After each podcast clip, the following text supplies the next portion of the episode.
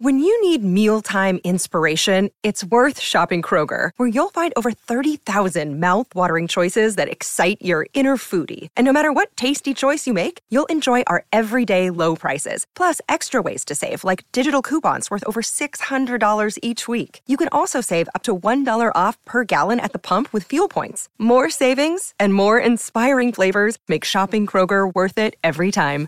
Kroger, fresh for everyone. Fuel restrictions apply.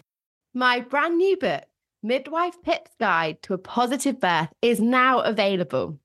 So much more than a book, this is a guide that allows me to hold your hand through your birth preparation journey. With over a decade of experience and knowledge packed in to ensure you really are empowered in the way you deserve to achieve a positive birth, regardless of the twists and turns that crop up. Make sure that you get your hands on Midwife Pip's Guide to a Positive Birth book now and are empowered to have the birth experience that you deserve.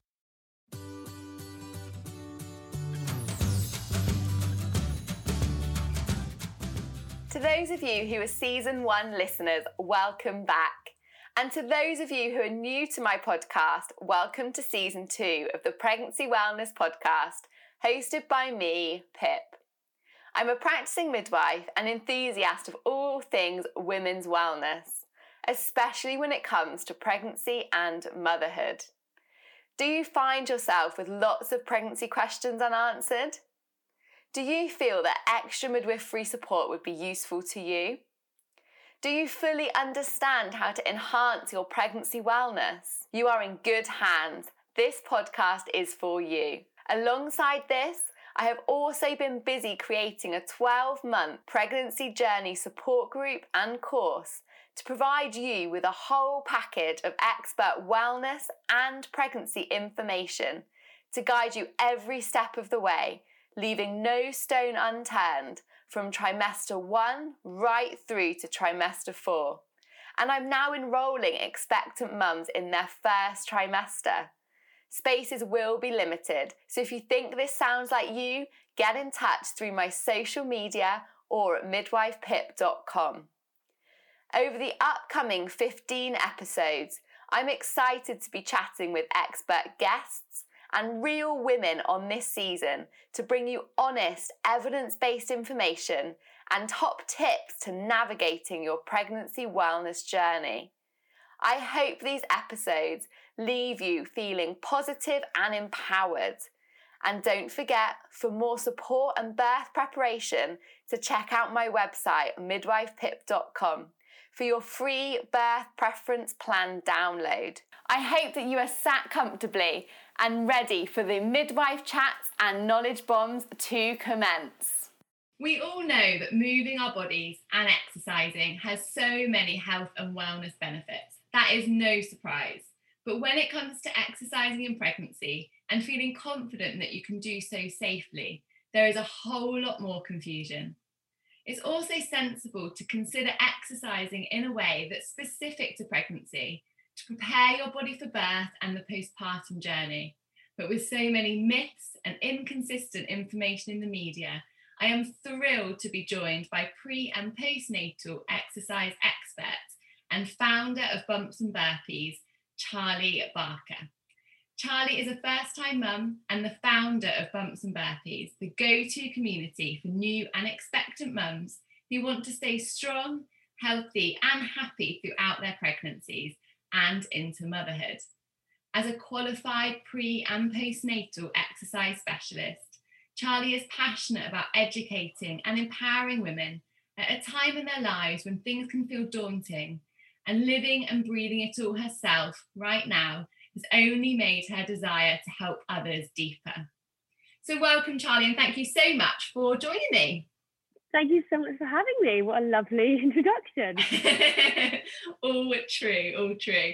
Oh, and especially this time of year, Charlie, we are recording kind of pre-Christmas, and I know you've tried to escape um, for a little sort of pre-Christmas getaway with your family. So thanks so much for using some of that time to come on and chat to us. No problem at all. It's actually it's actually better because um, only recently have I learned how difficult it is to get anything done with a baby around. So at least I've got my husband here to help take care of him whilst I'm doing this because there's no predicting when he might wake up or need me or anything like that. So no problem uh, at all. I love that. Yeah, you're definitely navigating um, being a new mum at the moment, which is, yeah. I guess, guess even more apt for our chat today.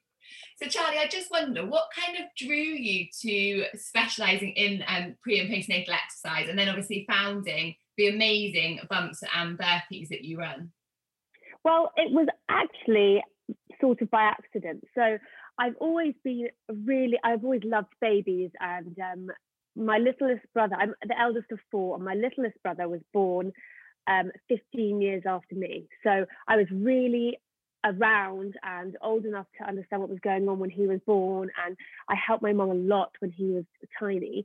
So when I was a newly qualified personal trainer and I was I just happened to come across a few clients who'd had babies. So it wasn't I wasn't training them specifically for that, but then I would get chatting to them and then one day one of their babies was ill. So I said, why don't I just come to you and do it? Then I'd help with their baby. And it sort of happened like that because then they told their friends, oh, you know, Charlie's really helpful with the baby and and then I got more and more mum clients and I realized that actually I really enjoyed helping women through that time in their life when they're actually feeling quite unsure about things and having a goal that was a bit more interesting other than just weight loss because we eat too much chocolate or you know something like that i was actually more drawn to a, um, a more fascinating goal um, in my in my eyes anyway um, and I ended up founding Bumps and Burpees. It happened over a long period of time, and a lot of people think it's just sort of they messaged me, How did you set up your Instagram account? I think, Oh my goodness, it's taken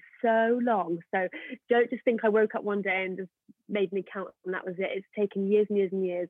But the idea behind Bumps and Burpees was that it's not just about getting to the gym and doing the exercise or at home, it's about um, feeling empowered to do it, about how you do it when you've got had no sleep and how you do it with your baby there and when you're pregnant, how do you feel safe?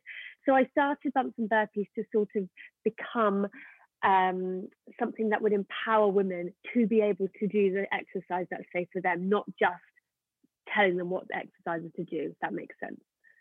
I love that. And it's so important, isn't it? Because like you say, it's a really different time in your life to any other any other kind of yeah. goals that you might have and actually the i think sometimes we misunderstand that actually preparing your body for birth and postpartum is a really important goal to think about and i yeah. think maybe this is because i'm a runner but i always think you wouldn't sign up for a marathon and then kind of sit on the sofa for nine months and I kind of think that is exactly, Yeah, that's exactly what I say to, to women is that if you came to me and said you were running a marathon, I wouldn't prescribe you nine months of lying down. Yeah. I'd say, right, how are we going to prepare for that goal? And now I've had a baby and um, you know, I've gone through it myself. I know even more so that pregnancy is so tough on the body. If I wasn't keeping my body strong, I would I don't know it would have been such a different story because it already felt hard and I was doing all the all the things I was supposed to be doing so if I hadn't have been and plus on the other side your baby okay my my son came out at seven pounds three which is sounds tiny but already when you're holding the baby your shoulders hunch up you hunch over to feed them my back is in bits already and he's getting heavier by the day.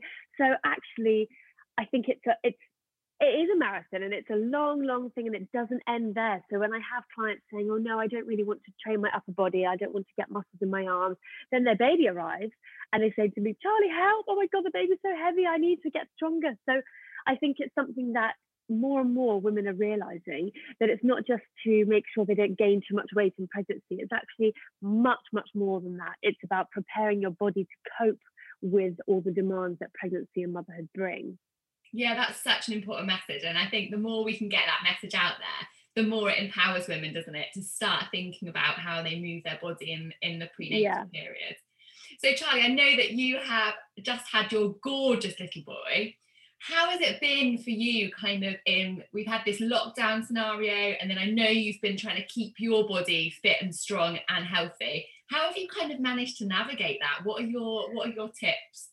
Well, first off, let me say that I I always knew it was hard to find time to exercise with a baby, having you know gone through it with my clients. But my goodness, it is hard. I didn't. I now really appreciate it because not only have you had little sleep, but you're also feeding around the clock. Um, once you find time to exercise, you also have got to do um, washing and you know getting dressed, having a shower. There's just it. You just have so much less time. So I really was quite shocked that when it got to the stage where I thought, okay, I'll be back to exercise now. First of all, I couldn't be bothered really. I was so exhausted, but also I was really struggling to find time and the mum guilt about not doing something for my baby and everything. So I have to say I found I have found it more difficult sort of mentally than I thought I would. But physically, I found that um, my body was getting tight, it was getting stiff. So, as someone who was exercising throughout their pregnancy, you know, sensibly, and I was obviously at home because of lockdown, so I was doing things I could at home and I wasn't going crazy. But having sort of six weeks off, obviously I was walking and moving, but I wasn't doing any exercise. I found that all my joints really seized up and I was getting so stiff and tight. So, actually, just stretching felt amazing to me. Um, but then what I started to tell myself is that little and often is better than setting aside, you know, an hour mm. because I actually couldn't find an hour. That's the honest truth of it. I couldn't find an hour where I could exercise and not be distracted um, and all these things. So I would end up doing little 20 minute workouts and I say workouts but they were just sort of movement I would I would often not even put my shoes on because I'd be like no time got to get going he's asleep now quickly um, and so I was moving in a way that felt good for my body. So I was not even touching a weight for a while. I was just doing um, some squats and lunges and things just just to get myself moving. And my goodness, my muscles were so sore that first few ones I did back after having him. I thought, oh my God, how am I going to do this? Um, but it felt so good and getting those endorphins flowing again. And it's funny because I would never have thought that 20 minutes of body weight work would get endorphins flowing, but it does. It makes me feel so good. Um, and then I'm back to looking after um, Alfie, my son, feeling better about myself, you know, feeling happy and energized. Um, so I have been trying to find, trying to make myself find the time, but it was tricky at the beginning. I have to say it was tricky because my life was all different and I had different things to prioritize and trying to squeeze in a workout just didn't seem top of the list. But once I've managed to learn where in my day it works, so for me, it works best in the morning. So when I when he wakes up, I feed him, and if he's pretty happy um, for a little bit after that, for me for him to just kick around on a mat, and that for me is when I've now learned I can work out. So everybody's different, but I think once you find your rhythm and your sort of how it works for you, then that really helps. Yeah, that's great advice. And I guess it's being kind to yourself, isn't it? What might work one day, the next day might not work at all. And we have to just yeah. adapt and, and do what we can and not put too much pressure yep. on ourselves, really. Now we know recently, Charlie, the um, RCOG. So for anyone who doesn't know, that's the Royal College of Obstetricians and Gynecologists, which is kind of the leading body in all of the kind of maternity services and the kind of guidance that comes into play. So they started to recommend 150 minutes of moderate intensity exercise as a minimum per week in pregnancy. But I always get loads of questions, I don't know if you do, about what is moderate intensity? Yeah. So like what does that actually include? And then how can we try and fit those into our week in pregnancy? I just wonder if you've got any thoughts. Yes, so that's that is really interesting because obviously moderate is um, different for everyone. So if you are someone who's been running marathons before versus somebody who's never done any exercise, uh, moderate would look very different. So you have to think about it for you. So the way I teach my clients and um, women that follow me um, how to like monitor that is to go by the talk test. So if whilst you're exercising you find that you can't actually hold a conversation, you're really struggling to catch your breath and everything, then that is too hard. So you want to work in a in a intensity that allows you to have a conversation. So it doesn't mean that you have to make sure you're with someone all the time, but if you're on your own, just think if someone were to interrupt me now, could I answer them in a coherent manner? Could I string a sentence together? Um, and that's a good way of doing it. So if you're by yourself, you might want to sing along to the music or something like that to make sure. Um, and the other thing is, if you, you know, it's okay for your heart rate to go up. People, women are often worried about that. It's okay to sweat. It's okay for your heart rate to rise.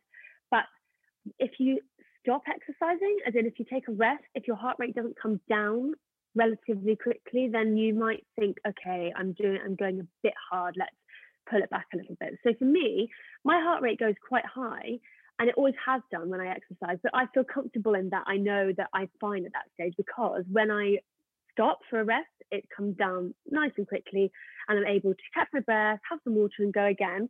But if you find that it isn't coming down and you're bright red in the face and you're sweating and you can't catch your breath, you know, that means it's too hard. So, moderate, I'd say, is that you could do an exercise for eight to 10 repetitions without a mega struggle, um, and that you can talk throughout your workout. So, if you're lifting a weight that you, you can only do five repetitions of, then I'd say probably lower the weight a little bit or adapt the exercise so that you can do 10 of them. Um, that's my sort of rule of thumb. Obviously, that's very vague because everyone's very different. But if you are looking for some sort of guidance, I'd say that's it. Eight to 10 repetitions. Can I talk? Can I breathe? Yeah, that's a really good tip because people get really caught up sometimes on like monitoring their heart rate and those numbers, but actually that's really complicated, isn't it, in the grand scheme? So the talk yeah, I mean, perfect. Exactly. And for example, my heart rate, um, whilst I was exercising in pregnancy, would quite happily go up into the 170s, 175. But for me personally, I knew that I'm very comfortable at that level. And when I came down, when I stopped, it would come down very quickly. Whereas somebody else might think if their heart rate goes up to 140, that's a bit much for them and they can feel them, their heart rate going a bit too high. So I would say for me, I liked the data. So I liked wearing my watch when I was exercising and I liked monitoring it all. But you do not have to do that. So, you know, you don't have to put your hand on your pulse and count your heart rate or anything like that, but just know what feels good for you.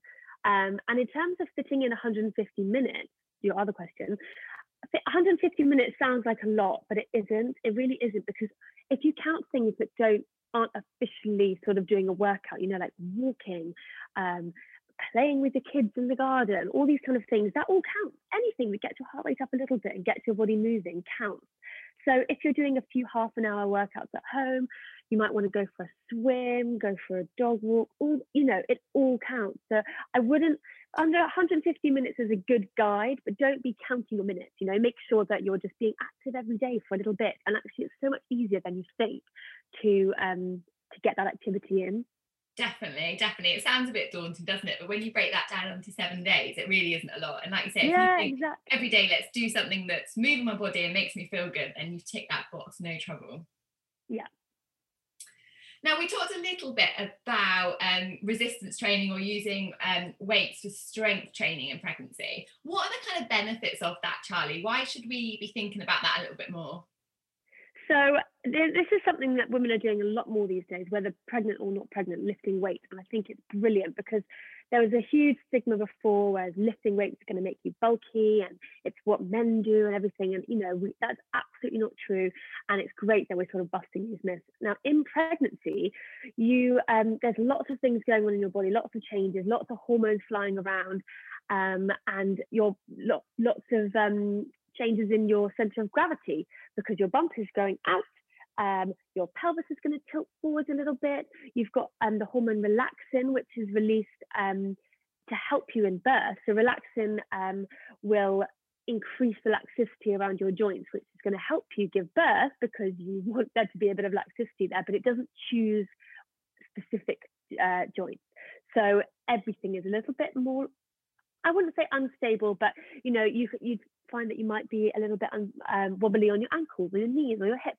And without keeping strong around those joints, you're much more likely to um, injure yourself um, or for there to be a bit more discomfort. So if you're a runner like yourself and you want to carry on running in pregnancy, you might find that if you don't do any strength training or resistance training around the running, that you get achy in your hips, um, your knees, your ankles, your pelvis, because there isn't that strength around the joint to support it.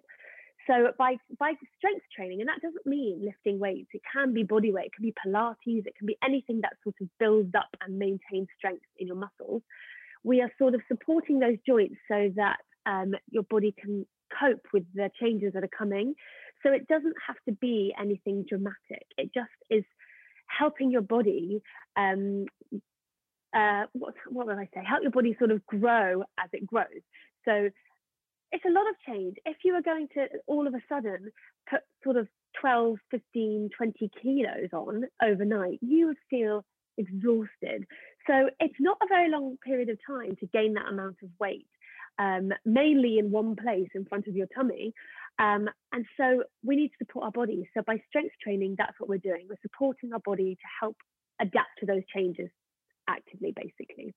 Amazing. That's really great. And I'm so pleased that we're starting to see more women, especially pregnant and postpartum women, start to use some um, resistance in their training because, like you say, there's so many benefits and it's not about looking bulky or looking masculine. It couldn't be further from that because that's actually a really no. hard aesthetic to achieve. Yes, and actually, I think it's worth saying that tons of women have tried to gain size, and it's actually so difficult to do. Um, so lifting weights, no matter what size, is not going to on its own make you bulky. Women who want to be more bulky have a really hard time doing it. So do not panic. Lifting a weight is not going to do that by itself. Yeah, I love that. It's a really important message. So what are there are there any kind of key kind of components or muscles or exercises, Charlotte, you recommend focusing on when it comes to exercising in pregnancy with your um, pregnant mums? Well, the first thing is is that um, time is of the essence, right? So you, well, if you're pregnant with your first baby, you might have a lot more time, and you can do your hour-long workouts, however many times a week you want. But if you ha- already have a toddler at home, or you've got a full-time job, and all these other things, or you're postnatal, time is not something you have lots of. So you want to work out and get the most bang for your buck, basically. So what I always suggest to women is to um, work on the compound movements. Now, these are movements that activate and use multiple muscle groups. So, for example, you might think that a squat just works the quads, but actually, if done correctly, it activates your core, your glutes, your hamstrings, your calves, your quads. So, by doing this one movement, um, you are activating so much of your body um, in one go, basically. So you're not um, leaving anything out. And if you want to make that even further, you would add some dumbbells on your shoulders. And when you come up from the squat, you might do a shoulder press. So what I would say to women is um, to work on full body movements. So movements that activate as many muscle groups as possible, engaging the core all the way through. Um, that's my number one tip. My number two tip is to work on movements that we sort of do every day and that you you will do with your baby. So I know that um, women hold their babies on one side more than the other, and as much as I tell them and I tell myself to keep switching sides and whatever, you don't because you've got one dominant side and you might want to leave your your writing hand free to do things and things like that. So for me, I always go to hold my son in my left side because I'm, I'm right-handed and it gives me my right arm free to do things with. But I've noticed now my left side of my back is so locked up because it's it's it's not balanced. So you want to be doing exercises that work both sides, that work single side at a time. And also, I often work with um, clients doing one-sided movements, and that by that I mean holding only one dumbbell on my shoulder for the squat, for example, or one kettlebell by my side for a lunge, because it teaches your body to be off balance and to still use your core to stabilize yourself. Um, for example, I'm often holding my son and then I sort of lunge down to the floor to pick up something and stand back up again. Now, that's a really quite complex movement, but we don't think about it, we just do it. So, whilst you're in the gym, there's no point doing exercises that are just up and down, straightforward. You want to be moving to the side, to be going one one hand here, crossing over. You know, you want to be doing functional movements. So think about the exercises that you do, the movements that you do every day. Getting up and down off the sofa, holding your baby on one side. Let's replicate that in the workout. So hold a weight on one shoulder, get up and down off the chair. Um, so that's what I would say. I would say make sure that your exercises are for a purpose, you know. So make sure you're thinking, why are we doing this? I'm doing this because I need to get better at this movement. That's a very long-winded answer to your question. Sorry. it's a really important point though, because that leads us back to actually why you're exercising in pregnancy and that focus on on your your goals that are going to be really different for the the pregnant or postpartum mum. So that kind of it totally makes sense. Actually, you want to be moving in a way that you're going to be moving. to ensure that your body doesn't get injured and that you can do that successfully and functionally. So that's amazing Yeah. advice. Yeah. On the other kind of side of the coin, I suppose, Charlie, are there any things that we should be avoiding in pregnancy? Now, I know this tends to get loads of press, and I know we've spoken before about the fact that actually this is a really small number of exercises compared to all of the things that we can incorporate into um, exercising in pregnancy. But are there any kind of few things that you would say that's kind of a no go? Well, yeah, there's a lot of scaremongering in the press and on social media. You know, you cannot do this, you can't do that. And actually, I'm I'm out here to try and empower women so that and educate them so that they know that you're only pregnant. You know, it women do this all the time. You're not dying. You've got there's lots you can do more so than what you can't do. But having said that, there are some things you need to be careful of.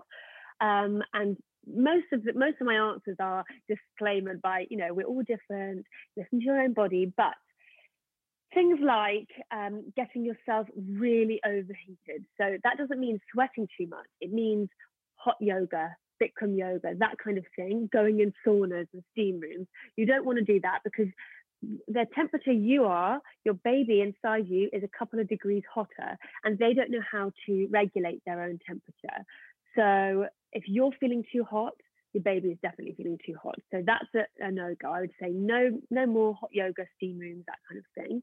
Um, the other thing is very, I mean, this is this is very extreme, but very high altitude exercise. So if unless you live in a country that's very high altitude and you're very used to it, I wouldn't be going and doing any sort of hikes very high up mountains and things like this. So that's very extreme.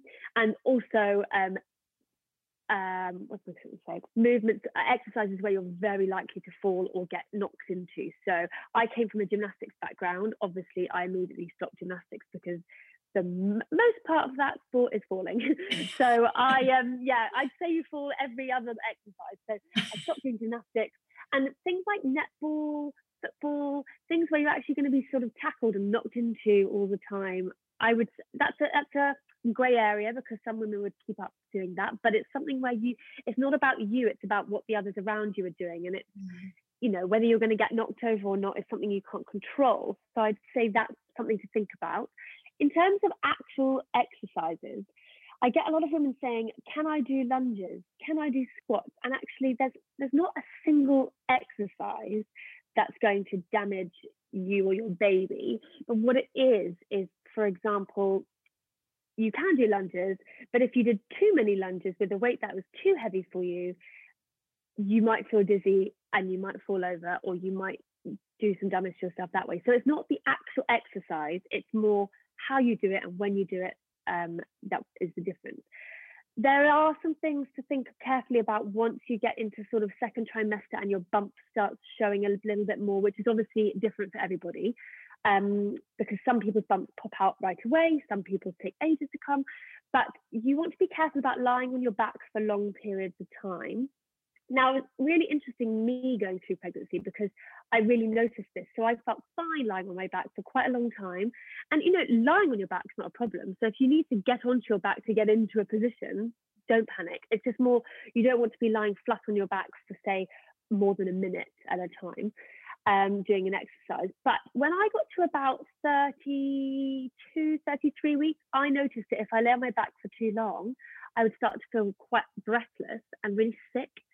Um, and that's when you know, okay, no, I can't lie on my back. This is too long. But you know, if you wake up in the night and you find yourself lying on your back, or like I said, you've got to roll onto your back to get into a position, it's it's not something to be afraid of. You know, you're gonna your body will tell you when you need to move. But I would I would say things like chest press, um, um, things where you're lying on your back, glute bridges. Just be wary, see how your body feels. Um, and there are other ways you can do them. So glute bridges, instead of lying on the floor, you could put your back up against a sofa or a bench um, and do it that way so that your back is free and not squishy any um, uh, arteries and veins and things like that um, that make you feel unwell. But I would say don't be so afraid of doing an exercise because your body will tell you if it's not right. So, you know, it's I'm sure we'll come on to talking about core a little bit, but it's the same as doing a plank. That's a sort of like alert exercise. Everyone always asks me, when can I do a plank? When can I stop doing planks? Your body will tell you when it's not right. So your core will start to not be able to maintain the tension and the pressure anymore. Um, but that will be at a different stage to everybody. So um, it's one of these things. Doing one plank is not going to cause you any damage. So you you could try it, see how it feels. If it doesn't feel right, then you know. If it does, then you can give it a go a bit more. So I would say don't panic. Try something. If it doesn't feel right, that's your body's sign telling you that today it's not feeling good. Let's move on. Um, but there's so much that you can do. I really, I really just want women to remember that there is so much that you can do in pregnancy. Yeah, that's a really great point, Charlie. And I love that you say that actually your body will tell you what doesn't feel right. And that's so, so important that actually a lot of these things will be self limiting. So your body will suddenly start to feel a bit uncomfortable in the wrong way, or like lying on your back, you suddenly start to feel a bit short of breath or even a little bit faint and woozy. And that's your body saying, right, it's time to change this up. Let's modify it. And everything can be modified, can't it? So it's not a case of, right, that exercise needs to be passed now. Actually, it's how do we modify that movement so that you can do it comfortably? And our bodies exactly. are so clever, aren't they? They're growing humans. They can definitely yeah. tell us what exercise maybe isn't quite appropriate for us that day. Exactly. And like you say, that day, it could be that this week lunges don't feel great because my hips are a bit sore, but next week they might feel better. So it, it doesn't have to be like that's it for the rest of the pregnancy. I can't do a lunge. It could be that, you know, right now it's not great, but let's try it again in a couple of days and see how it goes, or try and adapt it, like you say. So your body will tell you much better than any sort of machine or book or anything. You've got to you've got to stay in tune with it because it's very easy to ignore the signs that our body's giving us. So just listen. Definitely, definitely. And that's a good lesson just for life, isn't it? Like yeah. outside of pregnancy or postpartum, like our bodies in life we need to listen to more for sure. Definitely. If you're struggling to lose weight, you've probably heard about weight loss medications like Wegovy or Zepbound, and you might be wondering if they're right for you. Meet PlushCare, a leading telehealth provider with doctors who are there for you day and night to partner with you in your weight loss journey. If you qualify, they can safely prescribe you medication from the comfort of your own home. To get started, visit plushcare.com slash weight loss. That's plushcare.com slash weight loss. Plushcare.com slash weight loss. So, Charlie, can you talk to us about core then? So, I think when we think of core, we all think about six pack abs, don't we? But actually, your core is so, so much more than that, and so many more important things than just that. Yes, I mean your core is actually, if you think about the core of an apple, it's the whole thing. So it's, it includes the six pack abs, it includes our transverse abdominals, it actually includes our back and all the supporting things. So like it actually, the glutes are there to support the core, the upper back is there to support the core. It does not work just on its own, these six pack abs. But what I would say is that your core is working when you're doing nearly every kind of movement to keep us from falling over. It's it it works alongside our breath. Um, and so don't think by getting pregnant that's it. I ha- I can't do any core work. What what what probably sounds better is we should adapt to sort of abs exercises. You know, so you you won't be doing your traditional six pack exercises anymore because you can't get a six pack in pregnancy. There's absolutely no point because you're not going to get a six pack. So what's the point? yeah, exactly. And you know, um, the thing that the buzzword around at the moment is diastasis recti, which you probably have seen mm. plastered everywhere. Um, and this is something that's used, I think, unfortunately, to scare women um, into buying plans and things like this. This is to fix your diastasis and whatever. And unfortunately, you can't actually design a workout plan to fix the diastasis because literally every single body is different when it comes to this. So the only way you're going to know how to help yourself heal is to get somebody to physically check you. But what, what I would say is that when you're pregnant, to enable to enable the baby to fit inside your tummy, your the muscles on the front of your abdominals, so your six pack muscles, they have to stretch apart somewhat to allow the bump to grow. It's it, it's just how it has to happen. If it doesn't do that, the bump can't grow. So don't be afraid of hearing that your abdominals are going to stretch apart. It's not painful, they're not going to rip apart. I have lots of women who are petrified of this moment that they're going to come apart. You it's very, very rare that you'll feel them stretch apart unless you're very, very tuned into your body. But it's something that happens very gradually. And you might notice it because it might start to feel a little bit softer around your belly button compared to the outside of your bump, uh, the sides of your bump, sorry. Um, and this will happen over time and it can happen different for everybody. But what might start to happen when you start doing exercises that involve your core, and that might not be a traditional core exercise, it might be, you know, um, doing a glute bridge that actually uses your core, which you wouldn't think, but suddenly you feel it because your core is getting a bit compromised.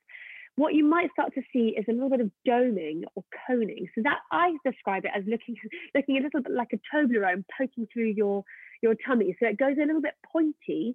It can be anywhere along your tummy, but it's the middle. So uh, from the belly button down and up to the to the ribs. Um, if you start to see that sort of coning, doming, pointy shape, that's again your body's sign telling you that this movement is a little bit too much for my core to take right now. So don't panic. You're not. It's not damaging the baby at all. It's just more that we want to protect your core so that it stays as strong as it can throughout the pregnancy, and you're not going to worsen this this diastasis. So the the linea alba is this is this um, tissue that goes in between um, the two sides of the abdominals, and the stretch when it stretches apart, it gets a little bit thinner. And so this is why it can't manage the pressure as much as it could before we want to minimize the amount of pressure put through from the inside out um, because it'll help you with the healing postpartum.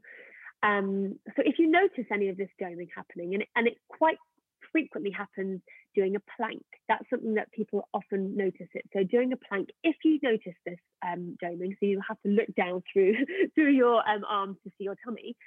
Um, all it means is that you're going to have to adapt that. So drop your knees down or put your elbows or your hands up on a platform like a box or a step.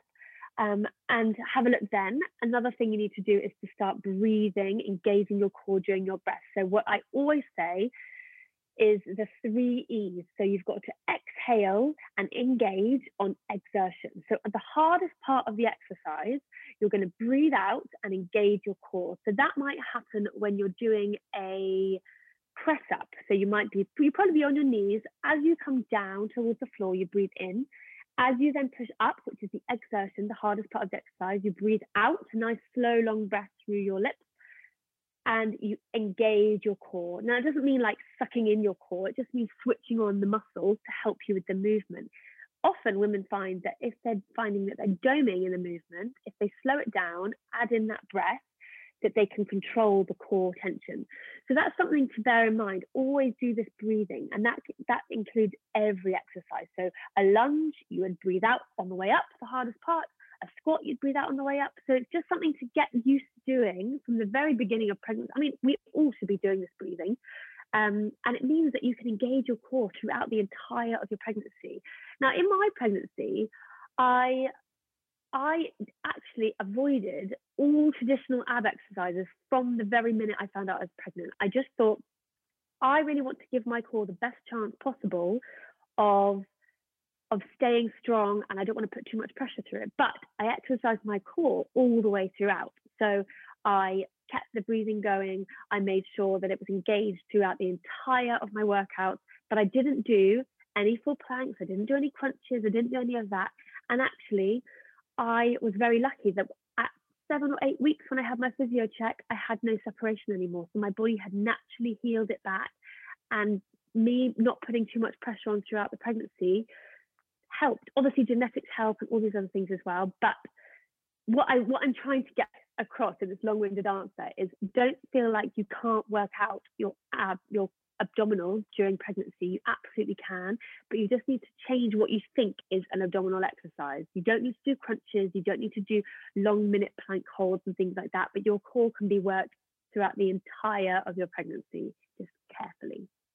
That's brilliant. And that comes back to, I guess, what you said at the start, Ty, about getting more bang for your buck with an exercise. So doing something that's working your core and your abdominal muscles, but is also working your glutes and your hamstrings and your calf muscles as well um, which is going to save us time, which we all need to be looking at at the moment, I'm sure.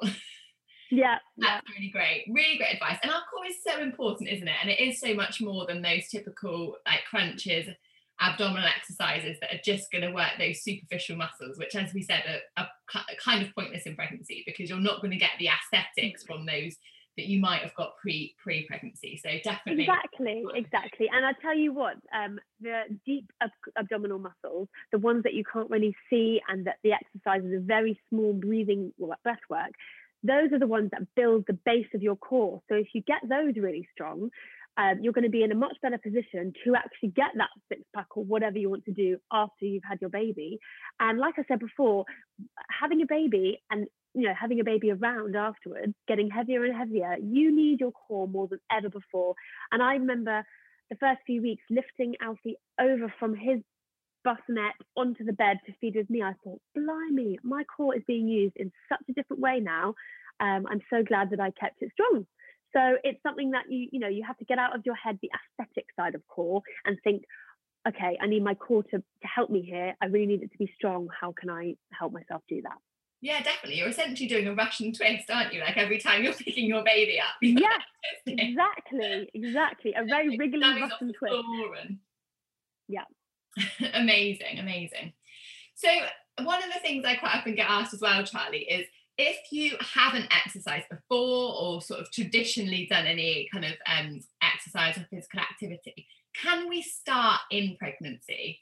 And my answer generally is always yes, but you're going to start from a different place to someone who hasn't. But actually, pregnancy can be a really, really good time to start moving your body, can't it? Yeah. Oh my goodness.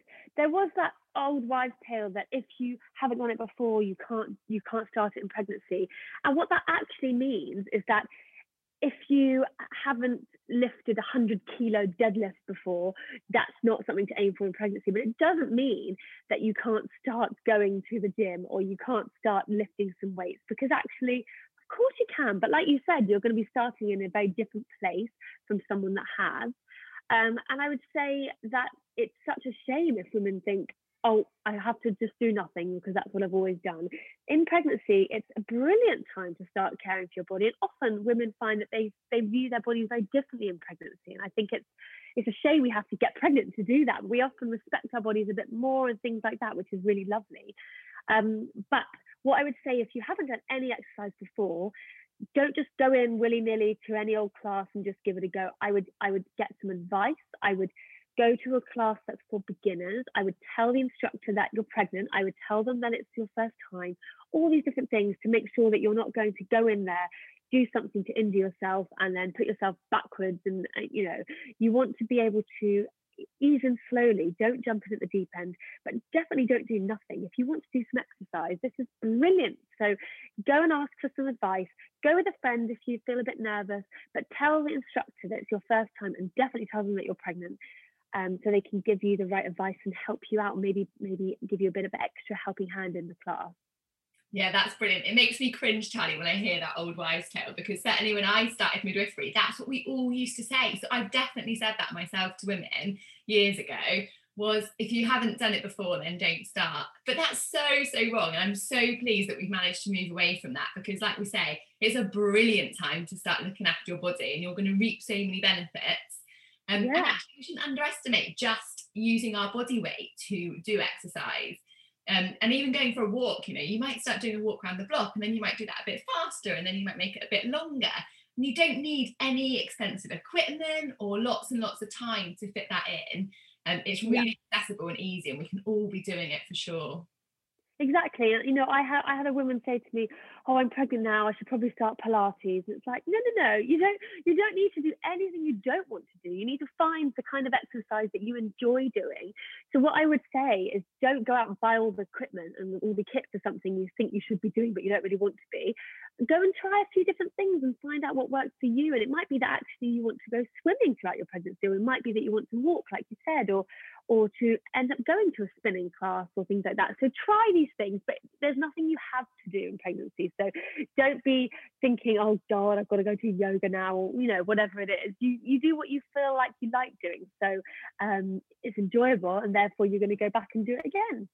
And that's really true, isn't it? Finding what you enjoy, because then you're going to carry on doing it and you're going to look forward to it and meet new friends, and it becomes a really nice social part and almost a bit of like mindfulness and self-care as well as physical activity doesn't it it kind of ticks all exactly those exactly and you'll meet people that like doing it too and therefore you've got something in common Yeah, amazing, amazing. Now, I know we've spoken lots about kind of tips and tricks and things that we can do to support our bodies and the kind of goals that we should be looking at achieving.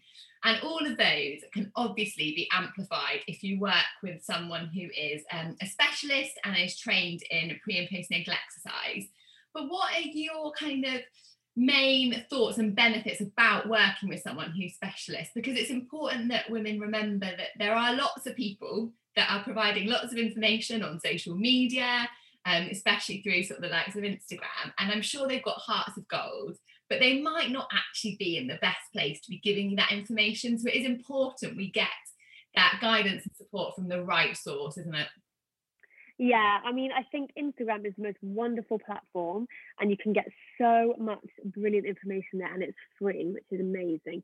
But you have to remember that absolutely anybody can set up an Instagram account and call themselves whatever they like. I could say I'm a lawyer today and set up an Instagram account. Um, so you've got to be mindful of following anybody's program just willy nilly. Um, because it might not be right for you, for one, they might not be qualified, um, and you're going to get yourself in a bit of a pickle if you get, you know, anything happens. But what I would also say is that I know that having a personal trainer is actually a luxury. So it's something that's not available to everybody. And I completely understand that, which is why I try and provide lots of free information on Instagram because I want to get to as many women as possible. My aim is not to just get to the elite rich women that can afford personal training, you know. And obviously it's not for rich rich women all the time, but it is something that is not for everybody. But it is important to get advice from somebody who is specialist who has done the training and who keeps doing training. So, like with you, so with your midwifery, when I first qualified, I was learning things that don't sort of apply anymore. Research is constantly evolving. So you want to find somebody who, who is continuing their education all the time. So I think that's really important um, because things just are never going to stay how they are. They're always changing, which is great. We want to evolve with the industry. Um, and you want to work with a trainer who has had experience so I look back and like you said, you cringe. I sort of cringe at the first couple of sessions with clients I did when I first qualified because I just think, oh my God, I just, I was doing it so textbook and I was like, you know, looking at my little book, okay, five repetitions of this, five repetitions of that. And I, I was using different language and things like this. And now that I've had experience with different women, I know I, I just I have more empathy for women, for example, and I know what things are easy, what things work, blah blah blah. So experiences for me is such an important thing because you can learn as many things as you like from a book, but you're never going to learn how it truly plays out unless you do it yourself. So a lot of p- women that I know and I've seen through Instagram have got qualified as personal trainers purely so they can post videos and not get any backlash. Now, I think that's a real shame because it means that it's putting the people like myself who spend a lot of time and money trying to be the best personal trainer and the best specialist that they can. It puts them down a little bit because you've got people just qualifying so they can tick a box. So it's worth looking at seeing what they're doing with their qualification and are they working with women every day and are they doing the things that they say that they're doing. So there's just a few things to look out for, and that's not bashing any of the women who are just sharing videos on their Instagram because some of them are absolutely brilliant. But it just means that don't just just find someone and follow them because they've got pretty videos. Just really look into the background of them and see why and how and what that kind of thing. Definitely, and don't be afraid to ask people their credentials as well, so that you can be sure yeah. that you are working with the the right specialist as well. Yeah, I've actually had recently um, a husband um, of a follower email me and say, my, my wife won't message you because she's embarrassed, but I would just like to know what, what your qualifications are because I, you know, I'm nervous for her to exercise in her pregnancy. And I had a lovely conversation with him, spoke him through it all and um, ensured him that she was safe to follow my programs and everything like that. And I think she was embarrassed which is fine. But I'm not. I, am absolutely fine to share how I got qualified and why I think women should follow the exercises that I do because I'm passionate about it. So yeah, you're right. You should just ask. And then it gives you a really nice opportunity to share your ethos as well, doesn't it? So people get yeah. on board with kind of actually your your ethos and your goals, and then yeah, you get exactly. person for your program as well. So it works both ways. Exactly. Yep. Amazing. So, Bumps and Burpees is incredible. And I know you've also just released a book as well that people can yeah. by the time this is out, I think at the moment it's pre-order, isn't it, Charlie? But by the time this recording's out, people will actually be able to purchase it straight away, won't they? Yeah, so it's pre-order now, and um, it's going to be out for sale early February. Amazing. All going well with everything with the lockdown and stuff. I think early February is when the prints will be back, and you can buy them in the shops, which is amazing. It's terrifying, but amazing. It's amazing, and what an amazing achievement! And it looks incredible. And where can people um, come and check out what you offer with Bumps and Burpees, and obviously, importantly as well, purchase your new book? Well, the main the main source of information is Instagram. So it's just at Bumps and Burpees. Um, and on there, I do lots of live workouts, and I have a whole team of amazing trainers. So there's about 60 of us now, um, and we are all dotted all over the place. But it's main. It started off as a London-based business, so I'm I'm working on expanding it now. But it's mainly London and the outskirts. But the the benefit of lockdown was that everybody sort of got on board with this virtual training. So a lot of these personal trainers on my team offer Zoom training, um, virtual uh, training plans, things like that. So you can work one on one with a trainer. So on our website, which is bumpsandburpees.com, you can um, inquire. Um, tell us all about yourself, where you're based, what you'd like, and you get can get matched up with a trainer that can work with you in person when we're allowed um, and online if you prefer that they we also offer tons of live workouts on instagram taken by me and the trainers. So you can either follow it live which is always really nice because you feel like you're doing it with other women even though you can't see each other. It's just it's just nice to do it um, together. Or you can follow them back. They're all saved on igtv so there's like nearly 100 workouts there. So you can do them. They're about half an hour long. You can do them at home um, and yeah, over lockdown, we built this really nice community of women and we all sort of following each other. And I was getting these messages um, of baby announcements saying, I just did your class yesterday and then I went into labor and I had my baby this morning. And I was getting these amazing messages. And I just felt like I'm getting to know all these women all over the world, even though I've never met them. Um, and it's just a lovely community. And the women on there have made friends with each other. Um, and it's just nice because I think as much as Bumps and Burpees started as just the right exercise to do during pregnancy and afterwards, it's evolved into a real community where we support women through pregnancy.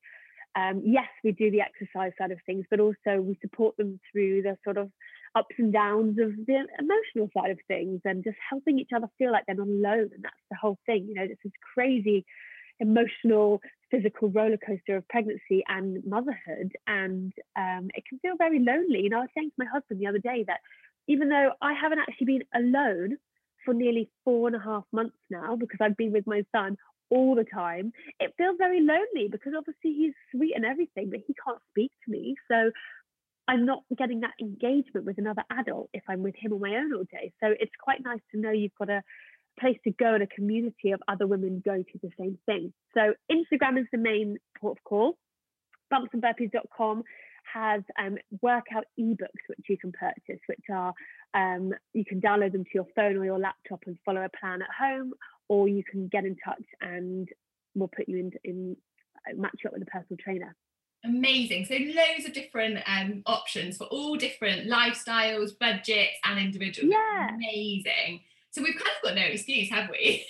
no, no excuse. No excuse at all. Amazing. Thank you, Charlie. And I will link in the bio of this episode. You can find all of um, Charlie's links to her website, Instagram, and also for purchasing her book as well.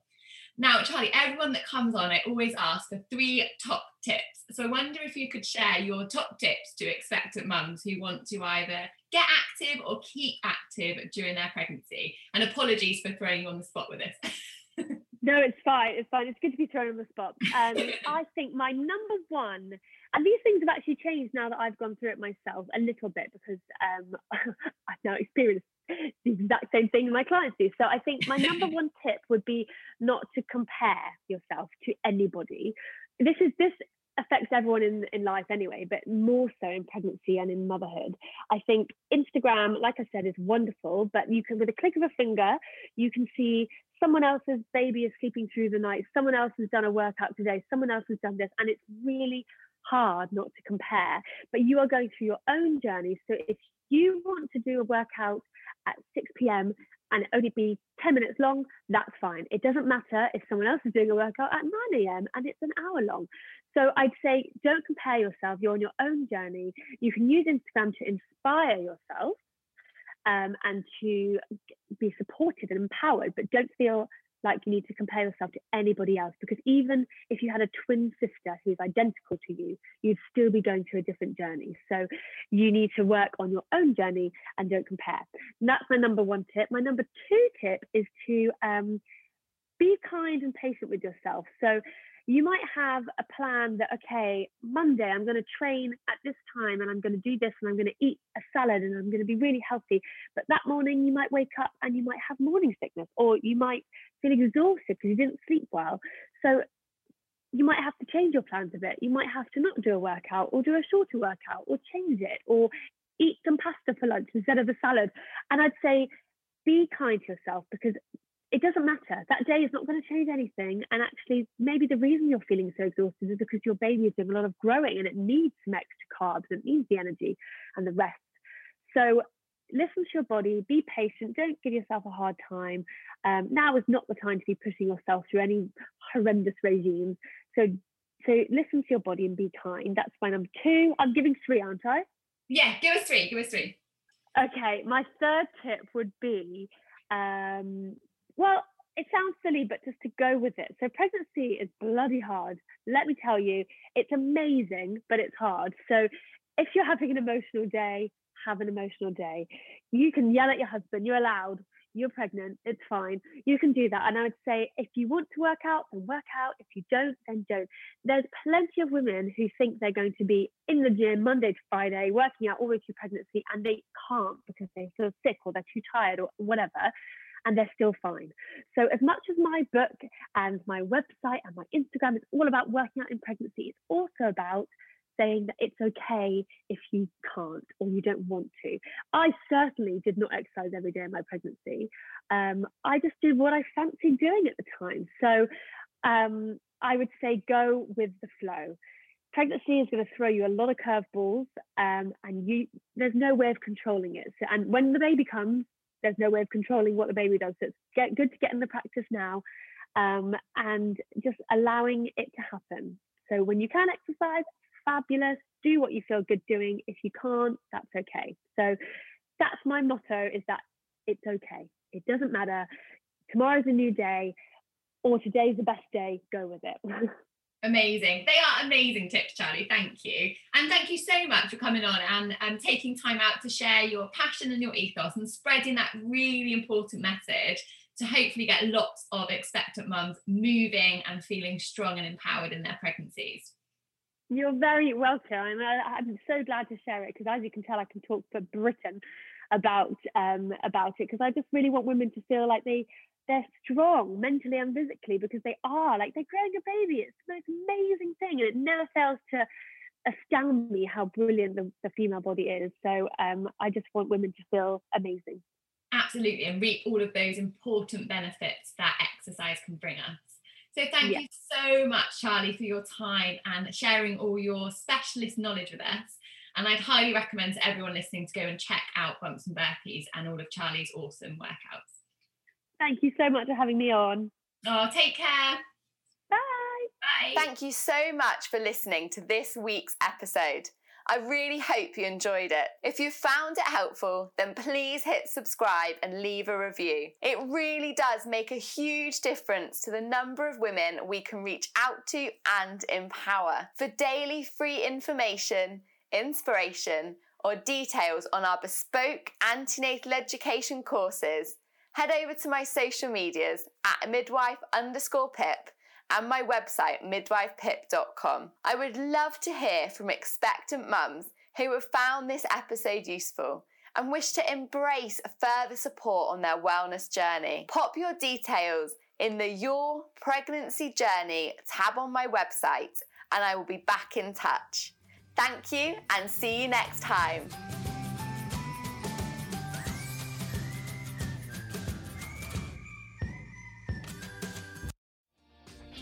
Hi, my name is Kaye Adams, and to be honest, I'm not so good with the ageing process, so I enlisted my old chum, the filter free Cara McKenzie, to advise. Could you imagine being a porn star? The room would need to be really hot for me to strip off. To be honest, she's not much help, but she is rather amusing.